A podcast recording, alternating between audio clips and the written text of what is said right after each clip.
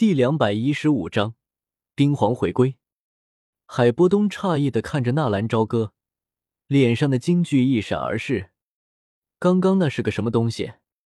如果那个东西击打的是他的身体脆弱的地方的话，刚刚那一击他就已经死亡了。这个少年比以前更冷冽了一些，调整了一下面部表情，怎么偏偏在这个时候来了？海波东有些苦涩的迎了上去：“呵呵，小兄弟，你终于回来了，真是让我好等啊！”海波东目光在纳兰朝歌的身上扫了扫，眼眸中飞速的闪掠过一抹奇异。这才几个月不见，面前的少年竟然便是变得强横了许多，甚至在他的身上。海东波似乎还隐隐的察觉到一股让得他略微有些恐惧的东西，难道是异火？天啊，他真的寻找到异火了！心中飞速的闪过一道念头，让的海波东脸庞上浮现一抹震惊，再度望向纳兰朝歌的目光，透着一抹难以言明的情绪。只是就在海波东刚要踏入纳兰朝歌周身的时候。忽然，一种更加恐惧的感觉油然而生，差点让这曾经威名一时的冰皇就这么撒腿就跑。这种感觉是美杜莎，没错，是美杜莎的气息，错不了。他居然真的和美杜莎接触过了，而且接触的时间应该是最近，不会超过一天。没办法，在抢夺异火的时候，差点被人阴死。不知道老先生怎么看？纳兰朝歌似笑非笑的看着海波东，有些事情不需要挑明，而这种让对方并不知道你是否知道内情的情况，才是最能给人压力的。小兄弟，我可都是按照你的吩咐去做的啊！海波东似乎有些焦急了，说说看，你是怎么做的？告诉你，我很不开心。是是，我这就说。我根据小兄弟的吩咐，一直在等候那个人。就在前两天，那人果然过来了，而且他们的的所作作为和小兄弟描述的一样。最关键的就是那残土，那少年一进门就注意到了那残土，接下来就如同小兄弟预料的一样。店铺之中，望着那不仅没有纳兰朝歌言出手，反而与他相谈甚欢的海波东，一旁的红裙女子顿时满脸错愕。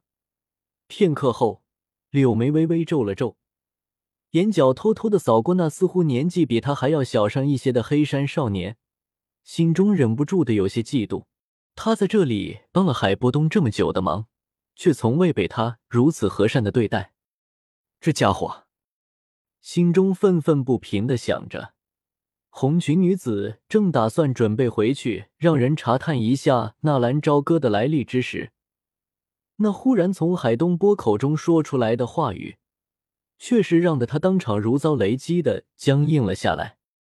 当然，不仅是他，店铺之内那三位年轻人以及几名壮硕的大汉，他们谈话的口中听到了“一伙”两个字，几人均是愣了下来。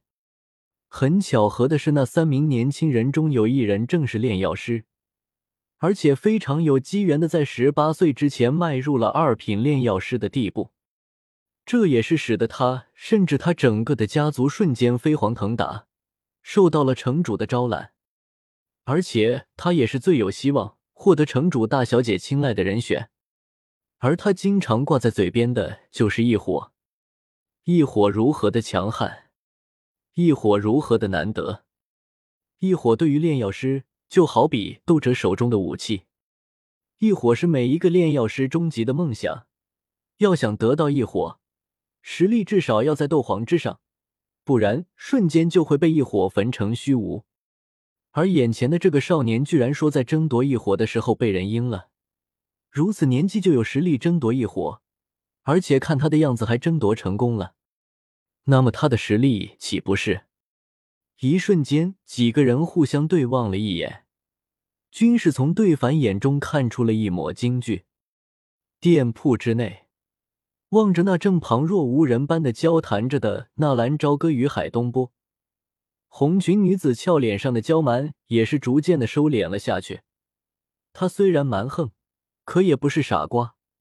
看那神秘老人对待那蓝朝歌的这般态度，以及他们两人间的谈话内容，他心中便是清楚：面前这看似比他还要年轻的少年，绝对拥有着与年龄不成正比的恐怖的实力。即使是眼前的冰大师，也远远不是他的对手。天啊，这究竟是从哪里冒出来的怪胎？我怎么从未听说过加玛帝国中出现位这种年纪的强者？心中呻吟了一声，红裙女子俏脸上流露出一抹苦笑。林大师被晾在一旁，略微迟疑了下。红裙女子怯怯的道：“被打断了谈话。”海波东眉头微微皱了皱，瞥了红裙女子一眼，淡淡的道：“你回去吧，以后也不必再来了。和你父亲说一声，他的这些伎俩实在是有些烂。”听得海波东这般毫不客气的驱逐话语，红裙女子微微一愣，旋即眼眶骤然红了下来，贝齿紧咬着红唇。她的本意是想让那海波东收她做学生。可海波东这番话一出来，明显是断绝了他的希望。当下心中倍感委屈，丝丝雾气将修长的睫毛侵蚀了过去。此时的他，明显再没有了先前对待纳兰朝歌的那份蛮横。一个女孩子，辛辛苦苦、不辞劳累的来伺候了三个多月，而海波东仅仅是这么一句话，就要把人家打发了，未免也有些人情薄凉了。人家的伎俩你一眼看穿，既然你不同意，为什么不在第一天、第一个月的时候就说明呢？而现在却又在人家的面前说什么人家的伎俩有些烂？瞧得海波东这般淡漠的态度，纳兰朝歌也是忍不住的摇了摇头。看来这老家伙的性情也是有些淡薄啊，日后与他合作可是得小心一点。当然。如果这老家伙对自己有所隐瞒，甚至阳奉阴违的话，他不介意在这里除掉他。魏伟，老家伙以你的身份这样对待一个女子，可是有些掉价了。更何况你最近应该没少成人家的情吧？瞧不惯一个女子那梨花带雨的模样，纳兰朝歌微微摇着头，把玩着柜台上的一张地图，似是开玩笑的笑道。闻言。海波东愣了愣，望着纳兰朝歌那张笑脸，片刻后，也是笑着点了点头，手指在指尖上的一枚黄色纳戒上轻抚了抚，一卷卷轴闪现而出，手指弹在卷轴之上，将之射向红裙女子，有些无奈的道：“这是一卷玄阶中级的斗技，看你帮了我这么久，便送给你吧。我知道你想让我收你做学生，可我最近也要离开了。”并不能带你在身边，所以这便全当是我的补偿吧。愣愣的接着卷轴，红裙女子紧紧的抿着嘴唇，片刻后，对着纳兰朝歌感激的微微弯腰，然后暗淡着俏脸，轻轻的退出了店铺。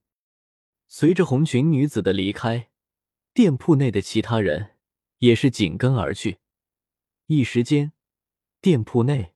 便是再度变得空旷了起来。呵呵，我这人天生喜欢自由，可不太喜欢教导学生。他跟着我，也没多少前途。更何况，我也得罪了不少人，现在是立马用。海波东略显尴尬的解释道：“确实，作为一个曾经的斗皇，其对手也肯定不少，不然这老头也不会窝在这个地方二十多年。”微微笑了笑，纳兰朝歌并不在意海波东以后的生活，笑眯眯的看着海波东。那根据你的描述，你并没有泄露异火的消息了。异火之恐怖，想必小兄弟也了解了。何况一个灵魂强大的炼药师是可以感知到异火的存在的。更何况，如果我没有猜错的话，前几天那一场惊天的战斗就是出自你的手上吧？纳兰朝歌也愣了一下。是啊，当初赶到的时候，美杜莎已经和药尘开始对峙了。而根据美杜莎的说法，是药尘。忽然，纳兰朝歌愣住了。也有可能是青灵泄露了消息，并不是青灵出卖了自己，而是他们想办法套取了青灵口中的信息。自己怎么这么笨？行了，我知道了，这件事我也不追究了。现在你可以把那剩下的残图交给我了吧？纳兰朝歌大有深意的看着海波东，他可以肯定，那剩下的残图已经不在海波的身上了。因为他有一种感觉，海波东在面对自己的时候，他的眼中闪烁着一种不安分的因素，那是一种跳跃的、反叛的因素。很简单，当你身上有一百块钱和有一百万的时候，逛商场你的心境也是完全不同的，包括一些动作、肢体语言、眼神都可以泄露你的内心。而海波东现在给纳兰朝歌的感觉。就是他有了底气，那么唯一的解释就是他身上的蛇之封印泄了，或者还没有解，应该得到了破厄丹的丹药。抱歉了，小兄弟，根据我们的约定，是你给我找来沙之曼陀罗，并且帮我炼制丹药，我才给你这剩下的残图。可是你这……海涛波动有些意味的打量了一下纳兰朝歌，虽然他的实力很厉害。但是他不相信纳兰朝歌能够拿出沙之曼陀罗，因为那个人说过，他找遍了大漠，才在蛇人族的药库偷来了一株沙之曼陀罗。如此哪那沙之曼陀罗这个少年怎么会得到呢？他得不到的话，那就不算是自己违约吧。也就是说，你得到了沙之曼陀罗，甚至还有可能已经获得了丹药。我说的对吗，冰大师？纳兰朝歌的眼神忽然变得冷冽，他讨厌这样反复无常的小人。不错，我确实得到了破除封印的丹药。